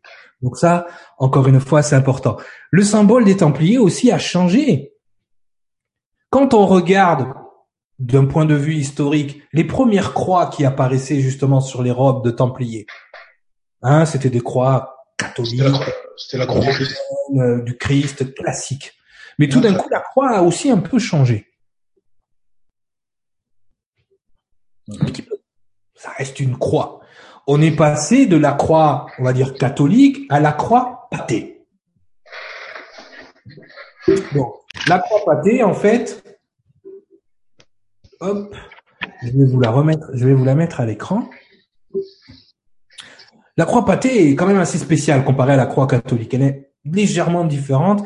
Elle, apparaît, alors c'est vrai qu'on voit beaucoup de dessins de Templiers avec des croix gothiques, avec des croix un petit peu. Là, on va partager l'écran, donc je reviens ici. Tu me dis Sangara quand on voit. Euh, là, on est bon, mais on est toujours sur le. le, le Arcadia Ego était Incarnadei, hein, hein, et nominé Patrice et Santi. Hein, hein, Voilà, c'est ça. Je, c'est, je t'ai exorcisé là, tu sais pas. Ah, tu n'y arriveras pas, c'est mort. Fais attention, fais attention. Donc on y va. Donc voilà la croix pâtée. Bon, moi je regarde cette croix, donc toujours pareil, une croix rouge sur fond blanc, elle est jolie. Euh, Est-ce que tu l'as pas déjà vue quelque part cette croix? Hum, Si. Alors euh, bon, moi qui suis érudit d'histoire, euh, euh, d'histoire aussi du XXe siècle. elle me rappelle une croix connue aussi. Hein, alors moi je te dirais bizarrement la croix, la croix de fer, la croix de fer de l'armée. Elle, hein? Ouais, voilà, celle-là. Alors, en, connaissant le, le, le, le penchant hein, ésotérique de Hitler, hmm, je me dis pas, je me dis que cette croix-là n'est pas utilisée pour rien. Exactement. Dans, dans une autre symbolique, hein, puisqu'il met en son sein euh, euh, la croix gammée, donc qui s'appelle pas croix gammée à la base, mais euh, oui, oui. le, le Toatiska. Ouais, voilà. Le voit là au milieu, hein, qui a été tourné justement dans sa symbolique, parce que cette croix gammée là veut dire le bien-être, mais si tu la tournes, on passe dans le mal-être. Hein. C'est mhm. la magie, elle fonctionne comme ça en fait. Le symbole, tu as juste à le retourner et tu as l'effet inverse de l'intention qui était mise au départ. Il y a énormément de choses là-dedans, hein, tu vois. Donc, euh, donc effectivement, donc on a donc la croix pâtée qui est aussi utilisée par Hitler. Mais que représente vraiment cette croix pâtée? Parce que c'est vrai qu'on a ce, côté de la croix, on a, euh, on a tout ça. C'est vrai que elle a une forme géométrique quand même particulière. C'est clair. Euh, et là, effectivement, je me dis, mais qu'est-ce qui a fait justement que on est passé à cette croix-là? Est-ce que c'est ce qu'ils ont découvert dans le dans le temple de, de Salomon Certainement. Euh, et justement, ça pourrait expliquer. Alors vous allez me dire, mais comment tu fais ce, ce raccourci? Hein, Là, je vais pas m'étendre là encore pour l'instant, mais ça pourrait expliquer le mode de transport qu'ils ont utilisé pour aller en Amérique. Ah, là on va on va rester euh, on va rester là-dessus. Euh, justement, euh, Sankara, toi qui euh, qui a fait rue d'histoire, justement, au niveau de au niveau du temple, au niveau de des catacombes, au niveau de, de ce qui aurait pu être caché dans le temple de Salomon. Hein, quand on parle du temple de Salomon, on va revenir hein, sur la croix là juste. On fait. Euh, au niveau de ce qui représente donc le, le, le, le temple de Salomon, quels sont les, les, les vestiges, les trésors que qu'ils auraient pu trouver? On peut essayer de d'extrapoler. Euh, donc déjà, on peut parler du Saint Graal. Bon, ils auraient découvert ce qu'est le Saint Graal vraiment. oui, alors le, le, Saint Graal qui, se, qui était, qui était euh, conservé dans le Saint des Saints. Donc euh, là, effectivement, comme tu en, on n'en a peut-être pas parlé assez, je pense, du, du temple de Salomon du temple de Salomon, pardon, mais c'est vrai que le, le Saint était conservé au, niveau du Saint des Saints. Maintenant, il n'y avait pas que ça, effectivement. Tu as aussi le sceau de Salomon qui n'a pas été retrouvé. La bague, qui était effectivement pleine, emplie de mysticisme également. Euh, après, euh, c'est, euh, je vais pas tout lister, je pense pas. Oui, bah, on va parler de la, la, la, la, l'arche d'alliance, hein, qui était. L'arche d'alliance, effectivement. On peut parler la dernière fois, enfin, euh, tout à l'heure. Euh, on a parlé, D'ailleurs, excuse-moi, oui. D'ailleurs, excuse-moi, on s'est trompé, c'est pas le Saint Graal, c'est l'Arche d'Alliance qui était conservé dans le Saint des Saints. Oui, oui, oui, c'est ça. le Saint Graal qui serait donc la petite Sarah, euh, la petite hein, protégée euh, par le prieuré de Sion. Bon, bref. euh, donc effectivement, euh, cette fameuse Arche d'Alliance qui, on l'a, on l'a déjà noté, apparaît apparaît comme un superconducteur, donc un moyen de communication avec quelque chose quelque part, mais apparaît comme une technologie que nous on a redécouvert que récemment, hein, qui était justement euh, les transistors à effet de champ. On l'a expliqué mhm. que le, la tenue des, euh, on fait un petit, un petit récapitulatif, la tenue des prêtres hein, qui avaient la possibilité de tenir l'arche aurait pu fonctionner ou fonctionner, on va on va dire les choses, on va mettre les, deux pieds dans, dans le plat, euh, fonctionner comme un micro piézoélectrique et donc permettait donc aux prêtres de communiquer avec quelque chose et l'arche elle euh, était utilisée comme une espèce de, de, de, de récepteur donc avec les deux ailes justement des deux chérubins euh, qui euh, vibraient et qui permettaient d'avoir un message. Donc effectivement admettons qu'ils aient trouvé d'autres choses rattachées encore au, peuple hébreu et rattachées à, tout ce, mysticisme on pourrait même dire technologique hein, voire Euh, voilà, donc à une technologie qui viendrait d'ailleurs, d'une technologie divine qui viendrait du ciel, n'est-ce pas? Euh, Ils auraient pu trouver des choses qui leur permettent de voyager dans le temps, dans l'espace, euh, dans l'espace-temps, et de voyager donc euh, où bon leur semble. Hein donc c'est pour ça que la dernière fois, euh, quand on a fait que tu es venu ici, qu'on a fait notre bande annonce, on a utilisé les, la Stargate. On fera une émission hein, sur les Stargate, hein, d'ailleurs, les portes des étoiles et tout ça. Mais ces technologies, par exemple, des portes des étoiles, elles fonctionnent sur quel mode de, de, de, de transport? Quel est euh, justement, dans, on a pu le voir dans la série Stargate, mais on, on, en entend parler de plus en plus dans la théorie des trous noirs au niveau des, des, des astrophysiciens. On en parle aussi euh, dans ce qu'on appelle... Euh, C'est plus des, des, trous, des trous de verre. Qui, voilà. Qui, voilà, effectivement. Donc le trou blanc, le trou noir qui serait dans le trou de verre, donc de ces tunnels qui courberaient le temps et qui nous permettraient de passer, euh, qui nous permettraient de moduler l'espace-temps et à un moment donné de voyager à des distances incroyables. On en parle de plus en plus. Alors, on fait plus qu'en parler, puisqu'aujourd'hui les scientifiques sont en train de développer, enfin d'essayer, parce qu'en théorie on est bon, sur la théorie, mais bon, entre la théorie et la pratique, il y a toujours un petit. Il y a toujours, il y a toujours un peu de pépette qui manque. Voilà, mais sur la théorie, euh, en termes de physique, on, on, peut, on peut y accéder. On peut fonctionnellement se transporter en créant une bulle et euh, une bulle, on va dire, une bulle temporelle autour d'un trou de verre, euh, pour pénétrer dans un trou de verre, qui nous permettrait, permettrait à un vaisseau de franchir des distances de plusieurs dizaines voire milliers d'années-lumière en quelques instants voire quelques heures le, le, principe, il est là. Euh, Excuse-moi, je te coupe un petit peu parce que tu m'as fait euh, rebondir sur quelque chose. C'est pas pour faire de mots, mais euh, dans, dans mon ouvrage que tu as lu, euh, voilà, qui est derrière moi et qui est dans les mains, euh, le, il y a un, appareil que mes patriarches utilisent pour se transporter de Sion jusqu'à d'autres points de, de l'Alliance, qui que j'ai appelé l'arche d'Alliance. Hmm. Hmm. Mais il faut savoir que quand j'ai écrit ça, on était très très loin de faire nos émissions. Ah oui, c'est pour ça que je souris tout à l'heure parce que je suis assez. Il y a énormément de synchronicité. Je veux que les gens en aient conscience. Euh, rappelez-vous, quand on a fait la bande-annonce, on n'était pas du tout dans les événements des attentats. On, euh, voilà, les Templiers n'apparaissaient pas encore, euh, voilà, dans, dans, dans, le décor. On avait utilisé, on avait vraiment euh, envie de commencer par là, hein, parce qu'effectivement, ça va commencer. C'est vraiment le point de départ hein, de ce qu'on va appeler la, la, la France ésotérique, hein, d'accord? Donc euh, c'est important aussi. Cette saison 3 va, va, va révéler des choses aussi, donc c'était important, mais voilà, et c'est relié au livre de Sangara, c'est relié à plein de choses. Donc c'est vrai que même moi hier soir, quand je j'ai découvert par, on sait jamais, hein, je dis, je dis jamais le mot, mais mm-hmm descendu dessus. Hein euh, j'ai découvert ce que j'ai découvert en regardant la croix pâtée. Et j'ai tapé une alu, comme on dit vulgairement, et euh, on a reconnecté, j'ai reconnecté avec certaines informations que je vais vous partager immédiatement. Mais c'est vrai que ces fameux trous de verre, et là je vais repartir donc, euh, je vais repartir donc sur le partage d'écran. Voilà, fonctionne sur le, le, le, le système. Donc là, tu, parlais d'une bulle, d'accord? Euh, Si on pouvait donner la, la comment dire, la, la, la, la, représentation justement de ces trous de verre, euh, ils apparaissent dans ce qu'on appelle aussi euh, dans l'énergie équilibrium dans le Thor. Tu vois cette espèce de, de tube là, de ça, ça, ressemble justement à ce que vous voyez à la croix là, hein, ici là. Je, je ben, d'ailleurs, je vais en profiter. Hein, on est entre nous. Hein, je vais dessiner dessus. Euh, hop, c'est bien la technologie. Hein. Donc vous voyez, ça, ça représente un peu ici. Oh là là, le stylo il est parti un peu en live, mais vraiment. euh, c'est bien la technologie, mais quand tu sais t'en servir, tu vois.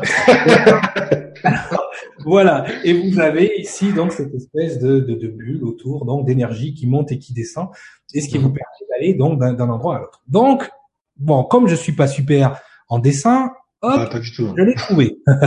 euh, je l'ai là. La représentation en 2D hein, de ce que pourrait être justement. Donc vous avez ici la représentation d'un tor. D'accord? L'énergie électromagnétique. D'ailleurs, euh, la planète a un tor, votre corps a un tor. C'est comme ça que que vous fonctionnez. Et dans la géométrie divine, dans la géométrie, euh, vous connaissez Nassim Araim, vous avez déjà vu ce dessin, d'accord? Donc vous avez ici dans ce qu'on pourrait appeler en haut le divin et en bas le terrestre, hmm. d'accord? Donc on a l'énergie d'en haut, l'énergie d'en bas dont on a parlé dans toutes les émissions, euh, et donc toute cette énergie là, le vecteur équilibrium là qui est là. Là vous l'avez avec tous les points de connexion possibles et inimaginables. Ok? Donc je me suis dit là on a l'énergie donc qui monte et qui descend, donc l'énergie divine et l'énergie terrestre. Qu'est-ce qui nous manque pour faire un beau voyage? C'est l'énergie de l'espace-temps, l'énergie de la matière, là où se trouve la matière. Donc là vous avez l'énergétique, il nous manque la matière. Que ce soit dans la croix ou dans d'autres symboles, la matière est, représentée comme la partie perpendiculaire de l'énergie, c'est-à-dire celle qui est traversée par l'énergie. D'accord? Donc effectivement, quand on parle de perpendicularité, eh, j'ai arrivé à le dire hein, tout à l'heure à la répète, j'ai pas mmh. Donc quand on parle de, de, de, cette énergie perpendiculaire ou d'un angle perpendiculaire, on parle d'un angle de combien? De 90 degrés, excuse-moi. Oui, oui. Donc, on parle d'un angle de 90 degrés. Donc si on prend, d'accord, cette représentation, hein, d'accord, euh, et qu'on la copie, et qu'ensuite on la tourne à 90 degrés. Donc on aura la représentation donc de l'énergie divine et terrestre, celle de l'espace et du temps. Qu'est-ce qu'on trouve? Ceci. ouais, voilà, une croix. La croix des Templiers. Ah ben merde. Mais il n'y a pas que ça. Il n'y a pas que ça. Et c'est là que moi, j'ai halluciné. On va dessiner, on est entre nous, hein, toujours pareil. Ici, je ne sais pas si vous voyez, mais autre chose apparaît. Je vais essayer de colorier là, mais je sais pas ce qu'il a le. Hop. Un, ballon de rugby. Non. deux ballons de rugby. on a une fleur en fait à quatre pétales. Ouais. Alors peut-être pour vous, la, fleur à quatre pétales ne représente rien, mais pour les, cultures amérindiennes, d'accord, les cultures d'Amérique du Sud, la signification de, la fleur à quatre pétales, c'est le bon goût et la beauté, c'est la fécondité et la sexualité, mais c'est la fleur solaire qui matérialise le centre du monde en réunissant la divinité, le ciel, l'espace et le temps. Je sais pas ce qu'ils ont trouvé, mais ils ont trouvé quelque chose de pas mal.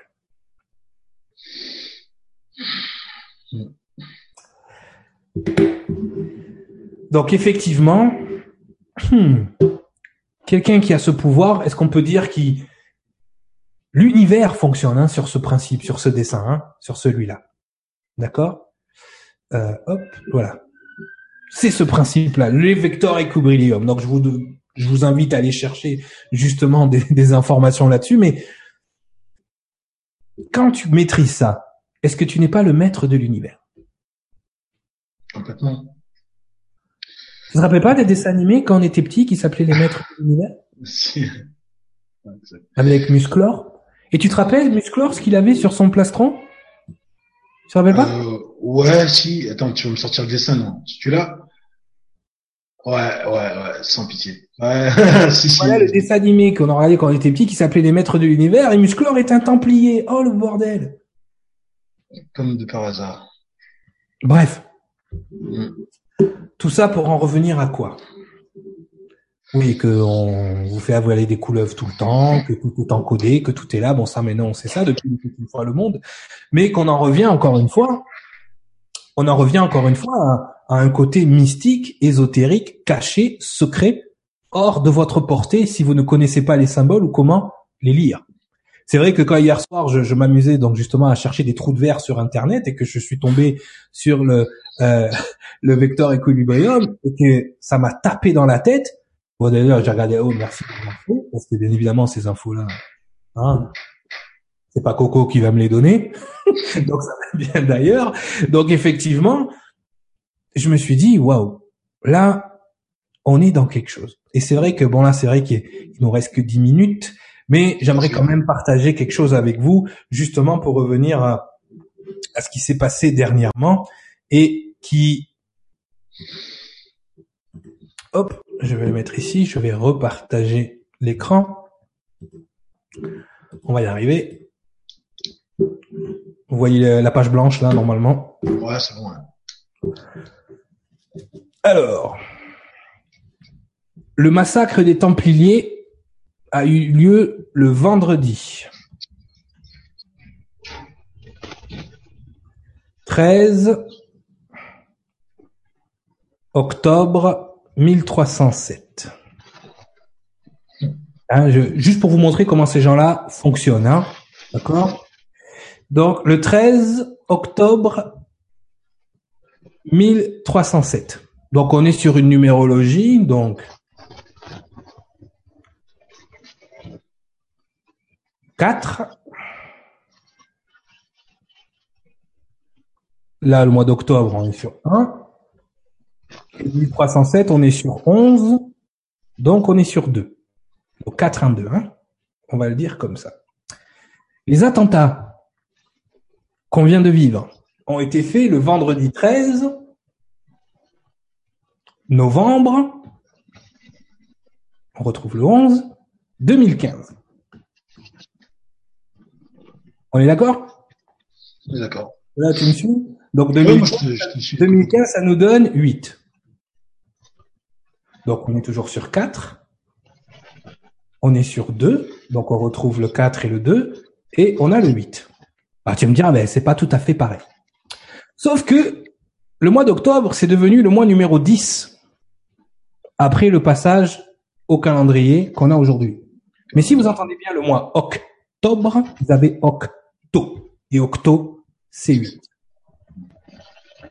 Messieurs, dames, les attentats sont signés. Vous l'avez là, ici à l'écran. On retrouve le 4-2-8 ou le 4-8-2.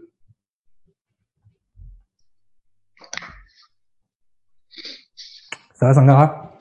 Oui, bon, ça va. Après, euh, c'est, c'est quelque chose que j'ai ressenti assez rapidement. Donc, euh, et il faut se rappeler aussi de ce qui s'est passé quand le roi de France, après la Révolution française, hein, fut, fut accompli, quand le roi a été décapité, quelqu'un s'est avancé au niveau de la tête du roi, a récupéré le sang, s'est lavé les mains et a dit Jacques de Molay, tu es vengé. Tu es vengé, voilà, messieurs, dames, c'était l'épisode 1 de Il était une fois le monde. Sangara, est-ce que tu as saison 3 Est-ce que tu as quelque chose à, à rajouter? Est-ce que Non, je pense que déjà, euh, vous allez avoir à, à revoir l'émission, digérer l'émission, comprendre l'émission, et, euh, et, les questions vont, vont, sûrement affluer, les questions et les commentaires vont sûrement affluer cette semaine. Alors, on ne fera pas de développement sur ce qui s'est passé la semaine dernière à Paris. Non. On en a parlé aujourd'hui, ça sera la dernière fois.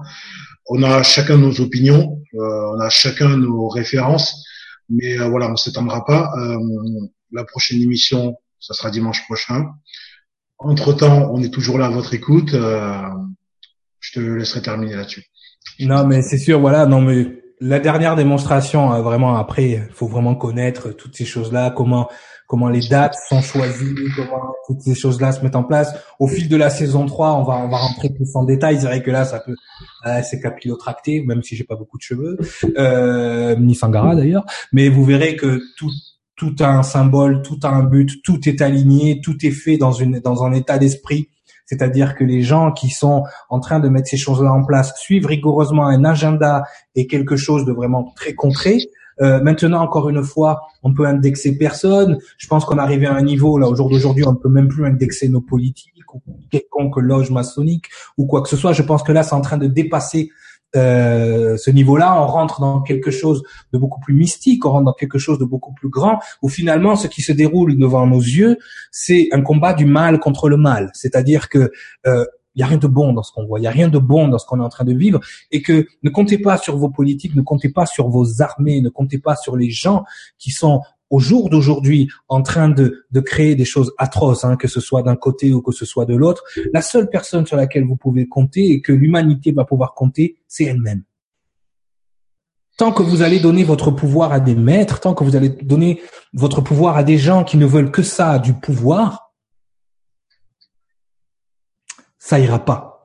Ça ira pas. Et pour tous ceux, tous ceux qui pensent qu'ils vont se faire sauter au nom de leur Dieu, j'ai l'impression qu'ils se font surtout sauter au nom de certains chevaliers du temple. Et qu'au jour d'aujourd'hui, malgré ce qu'on pourra dire, malgré ce qu'on pourra voir, que ce soit le prieuré de Sion, que ce soit les Templiers, rien n'est tout noir, rien n'est tout blanc, mais qu'au jour d'aujourd'hui, on ne peut plus laisser les choses en secret. C'est dans la lumière qu'on va s'en sortir, c'est en mettant en lumière les choses qu'on va s'en sortir. L'occulte, ce qui est occulte, a besoin d'être mis en lumière parce que tout ce qui se cache dans l'ombre a quelque chose à se reprocher. Voilà, c'est sur ces mots-là qu'on va vous laisser.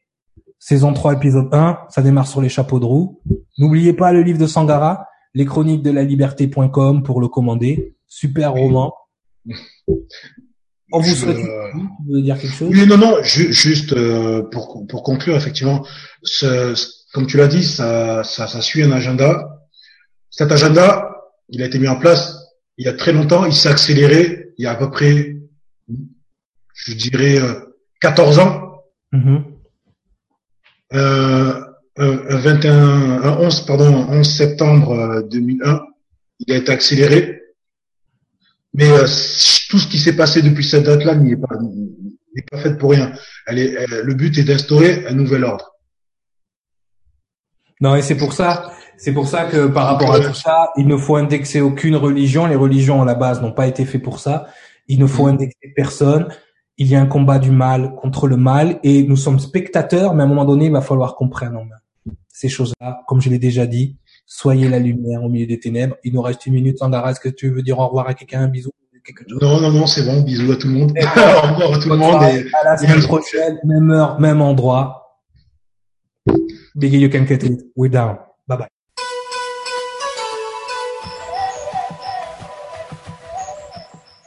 The pursuit of a free fair, just, sustainable world should be the focus of every person on our planet. The reason it is not is because people are kept distracted by the illusions and deceit propagated by the corporately controlled mainstream media. In recent years, the rise in truly informed, savvy researchers and journalists who have all taken to the air in various capacities has given rise to a new genre of media we have seen the explosion of truly free and independent media, and thus the need to create an ethical live broadcast network that facilitated these brave and tireless souls became apparent. With a great amount of research and meticulous planning, Conscious Consumer Network was created. CCN is a first of its kind broadcast network that is specifically dedicated to free and independent media with absolutely no government control, corporate sponsorship, or advertising. The live broadcast network runs full time with an average of 25 shows and live broadcasts a week.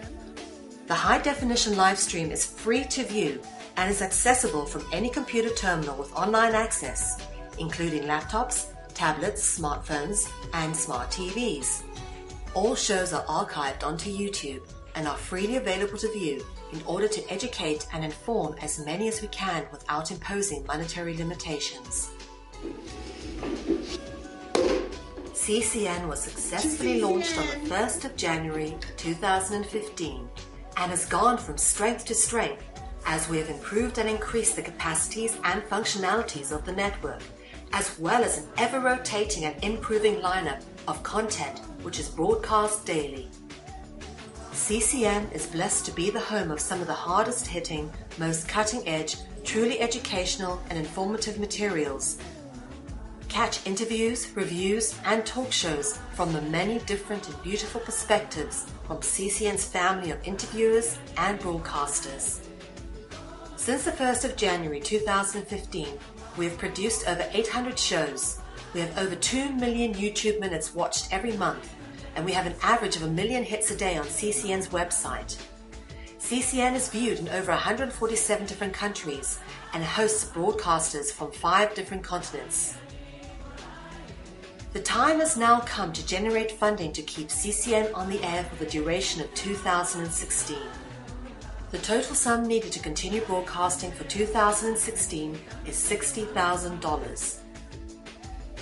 This budget includes the replacement of computer equipment, the acquisition of secure servers, which are most needed as we keep getting hacked, plus the renewal of the broadcast license fee for 2016.